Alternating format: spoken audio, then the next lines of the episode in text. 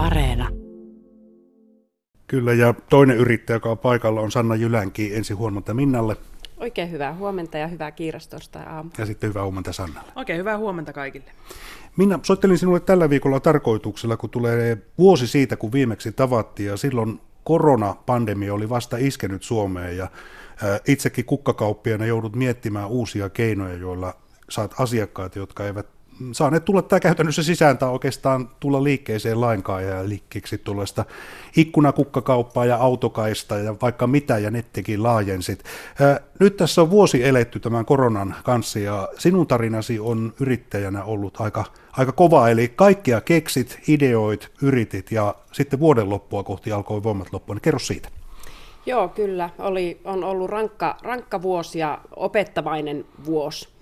Ja tota, ensimmäisenä tietenkin haluan kiittää kaikkia asiakkaita, että meillä on ihan huippu, huipput asiakkaat ja halunnut tukea ja auttaa meitä ja, ja tota, tietenkin henkilökunnan kanssa on keksitty tosiaan monenlaisia erilaisia ratkaisuja, mutta sitten jouluna niin tota, tuli ihan täys uupumus. Silloin tuli rankat kivut ja, ja tota, jouduin sitten jättäytymään pois. No nyt näytät kuitenkin aika hyvävointiselta, että toipunut, eli olet päässyt nyt sitten kuitenkin jaloille. Joo, kyllä, kiitos. Kiitos siitä. Ja, ja tota, se oli ihan niin totaalinen pysähtyminen, että just sulle kerroinkin tässä, että perhe istui siis mun päällä jouluna, että meillä ei ollut mitenkään ihan valtavan ihana joulu, että, että tota, perhe, perhe huuti ja kilju, että nyt on äidin pysähdyttävä. Ja, ja tota, näin sitten lääkärin kanssa päädyttiin, että tämä on uupumus ja mun on jäätävä pois ja henkilökunta otti loistavan kopin siitä ja Mä oon kolme kuukautta ollut totaalisesti oikeastaan kotona ja nyt rupean vähitellen palaamaan töihin. Tosi hienoa, että olet toipunut ja pystyt noinkin raskaista kokemuksista puhumaan. Tuossa Keski-Suomen kauppakamarin selvityksessä kerrottiin myös, että yksi kolmas osa yrittäjistä on joutunut joko irtisanomaan tai lomauttamaan työväkeä ja, ja epäilee, että niin kuin tämän koronavuoden edelleen tai korona-aja edelleen jatkuessa, niin mahdollisesti joudutaan tähän jatkossa. Tämä oli ilmeisesti myös sinulle se kaikkein raskain pala, kun joudut tätä miettimään työnantajana. Joo, kyllä. Jotenkin nyt että tämä vuosi on opettanut sen, että minkälaista on ollakin työnantaja, että, että sä vastaat muidenkin perheen toimeentulosta. Siellä on pienten lasten äitejä ja, ja mulla on henkilö kolme. Ja, ja tota, keväällä jouduttiin tekemään lomautuspäätöksiä ja se on, se on todella raskasta. Ja, ja vaikeita päätöksiä on jouduttu kiristämään – työehtosopimuksia ja pussinnyörejä ja, ja tota, se ei ole, ne ei ole kivoja palavereita eikä kivoja päätöksiä, mutta meillä on mahtavaa yhteishenki ja, ja yhteisellä niin kuin, tiimillä, että kaikilla pysyy vielä työpaikat, että kaikki on tällä hetkellä töissä ja toivotaan, että saadaan näin jatkaa. Sanna, sä oot yrityssparraa ja yritysvalmentaja ja neuvot yrittäjiä nimenomaan vaikeissa kipukohdissa. Kun kuuntelit tuota tarinaa, niin minkälaisia tuntoja sinussa herätti?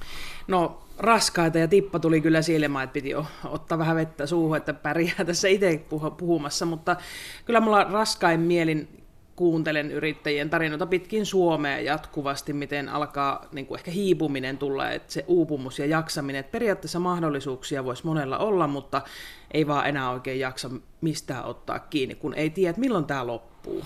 Tuossa Minnan tarinassa erityisesti koskettaa se, että hän oli yrittäjä, ideoi uusia ja, ja otti sitä omaa yrittäjäenergiansa, mutta siinä pitää ymmärtää sitten se ammentamisen raja ilmeisesti. Kyllä, joo, kaikki ollaan ihmisiä ja meillä kaikilla on se 24 tuntia vuorokaudessa aikaa ja yrittäjä tietysti haluaa niin omista lapsista niin pitää myös sitä firmastansa huolta ja kantaa ja henkilökunnasta ja itsestään yleensä, jos yksi yrittäjä, niin sillähän on se oma yritys on tietysti hänen hänen se työpaikkansa, että siinä on monesta kiinni, saattaa olla lainoja taustalla ja muuta, että ei se, ei se vaikka se yrityksen lopettaisi, niin ei ihan vaan riitä, koska siellä voi joutua itse maksamaan sit henkilökohtaisesti niitä lainoja taustalla, että monen, monen tuska. Joo, ja jatketaan sellaisesta mielenkiintoisesta ajatuksesta, että ihmisellä on tässä elämässä monenlaisia rooleja, ja myös yrittäjyys on vain yksi rooli, ja kun korona-aika on kurittanut, niin aika moni yrittäjä on joutunut sen paikan eteen, että tuo rooli on ottanut vallan ja ihminen on jäänyt alle, ja, ja se on johtanut uupumukseen. Sanna Jylänkin, kerrot, että se on, olet yritysparra ja yritysvalmentaja ja mm, kaikenlaista koulutusmateriaalia teet yrittäjille. Tämä uupumus on yksi asia, että olet halunnut erikseen tehdä siitä materiaalia, niin, niin niin kerro tuossa, että yrittäjä olet tavannut Suomesta laajalti, joka, jolle tämä ongelma on, niin kerro, tuossa nuo tilastot on tietysti karuja lukuja, mutta kun tapaat näitä ihmisiä, niin mikä on se ensimmäinen hätä, mikä heillä on? No ensimmäinen hätä on se, että uskaltaako sanoa ääneen, että ei oikein meinaa jaksaa, että miten, miten tästä niin kuin mennään eteenpäin. Ja, ja että hävettää myöntää, että alkaa olla uupunut, että näistä asioista tuntuu vaan, että ei vieläkään jakseta tai haluta uskalleta puhua, että väsyttää, on uupunut, vaikka tilanne on se, että meillä on kai, melkein kaikilla tai suurella osalla yrittäjistä on vähän sama tilanne, niin siitä huolimatta se on edelleen tabu. Ja se semmoinen, niin kuin sanoit tuosta roolista, niin, niin osattaisiin laittaa välillä niitä nappuloita nollaan, että nyt ei tarvii jaksaa ja nyt voitaisiin ottaa jotain muuta mietittävää tähän tai harrastaa jotakin, mutta huomaan itsekin, että se, ne ajatukset tämmöisinä aikoina pyörii vaan päässä ja kotona on kireitä ja kaikkialla on kireitä, kun miettii, että miten tästä selvitään, milloin tämä loppuu ja miten, miten kaikki voi. Itse ainakin ajattelen liiankin paljon joskus niitä toisiakin pienyrittäjiä. Minä tuossa sanoit äsken hauskasti, että välillä tulee niin kuin semmoinen, että lapset sanoo sinulle, että älä ota asiakasääntä, niin aika hyvää sparrausta. Eli siinä kyllä joutuu se yrittäjä vähän niin kuin laskeutumaan äidiksi taas. Joo, kyllä, kun lapset oli pieniä ja soitteli, soitteli mulle, niin mä muistan, että poika joskus sanoi, että älä puhu, älä puhu asiakasäänellä, että äitinä mieluummin. Eli tässä tuosta roolista. Sanna, tuo rooli on käynyt sillä tavalla varmasti monelle yrittäjälle raskaaksi, että totta kai yrittäjä yrittelijäs, kekseliäs, miettii koko ajan yritystä ja sen edistämistä ja sitten se oma minä, omat harrastukset tahtoo jäädä sivuun. Kuitenkin olisi tärkeää nimenomaan sen loppuun palaamisen osalta, että olisi joku äh, ikään kuin pakohuone siitä yrittäjyydestä, eli joku harrastus, joku mahdollisuus irtautua, niin ajatellaanko tätä tarpeeksi? No ei varmaan, kyllä mä aika useasti törmään siihen, kun mulla, mäkin aina lähden sitä jaksamisesta, kun puhutaan markkinoinnista, somesta, mistä tahansa, niin se lähtee siitä itsestä ja jaksamisesta. Jos itse ei jaksa, niin eihän siellä somessakaan jaksa olla. Mutta tota, kyllä se vaan niin on, että, että ei, ei näistä asioista oikein ole hirveän paljon ollut puhetta ja, ja eikä ajatella sitä, että, että se harrastus on siellä se nappula nollaan, että päästään asioissa eteenpäin. Ja ehkä se on semmoinen yrittäjillä meillä semmoinen, että pitää 24-7 vaan yrittää ja miettiä ja mistä niitä asiakkaita tulee, mikä on ihan hyvä, koska yrittäjyys on enemmän elämän asenne ja tapa, mutta että meillä olisi myös niitä hengittämisen paikkoja. Itellähän se on ollut teatteri ja se oli ehkä se raskain paikka, että viime vuonna ei oikeastaan paljon päässyt harrastamaan teatteria, no vähän kesällä, mutta, mutta se paikka, missä irtaantuu, niin sitä ei ollut. Ja se tuntui, muistan hetkiä, että itkin, katoin ulos ikkunasta, mitä mä teen, kun mä oon normaalisti menossa joka paikkaan, ja se tuntui hirveältä. Eli tämä pakohuone, nimenomaan semmoinen paikka, jossa pääsis. No koronavuosi on ollut yhtä myrskyä, on ollut ensimmäistä aaltoa, toista aaltoa, kolmasta tsunami-aaltoa, neljästä, ja yrittäjät on sitten yrittänyt tässä sopeutua tilanteeseen ja ohjeistusta on tullut vähän sillä tavalla, että asiat on saattanut muuttua hyvinkin herkästi. Ja tämä on yksi vaikeus, Minna Rintala, kun kukkakauppaa pidät ja kun nämä määräykset muuttuu niin kuin viikoittain, niin se on aika vaikeaa sitten suunnitella sitä liiketoimintaa. Joo, se on tosi vaikeaa, että meilläkin tota, täytyy tilata kukat ajoissa ja, ja tietenkin jos on jotain lomautuksia, niin eihän henkilökunta voi tulla päivän päivävaroitusajalla takaisin. Ja aina kun uutisoidaan ja tehdään joku päätös, niin se huomataan, että, että tota, asiakaskunta pienenee. Ja se on ihan selvä. Ja nyt esimerkiksi tällä hetkellä suunnitellaan kovasti kesähäitä, ja morsiusparit on tietenkin innoissaan niitä suunnittelemassa, vaikka ei vielä tiedetä, pystytäänkö pitämään kesäjuhlia että onko ne 10 hengen juhlat vai saako ne olla 150 hengen juhlat, niin kyllä se haastetta tuo, että siinä saa olla kyllä heillekin semmoinen aika terapia, terapeutti siinä mukana, että, että suunnitellaan nyt ja mennään ilon kautta tätä ja toivotaan, että saatte pidettyä juhlat.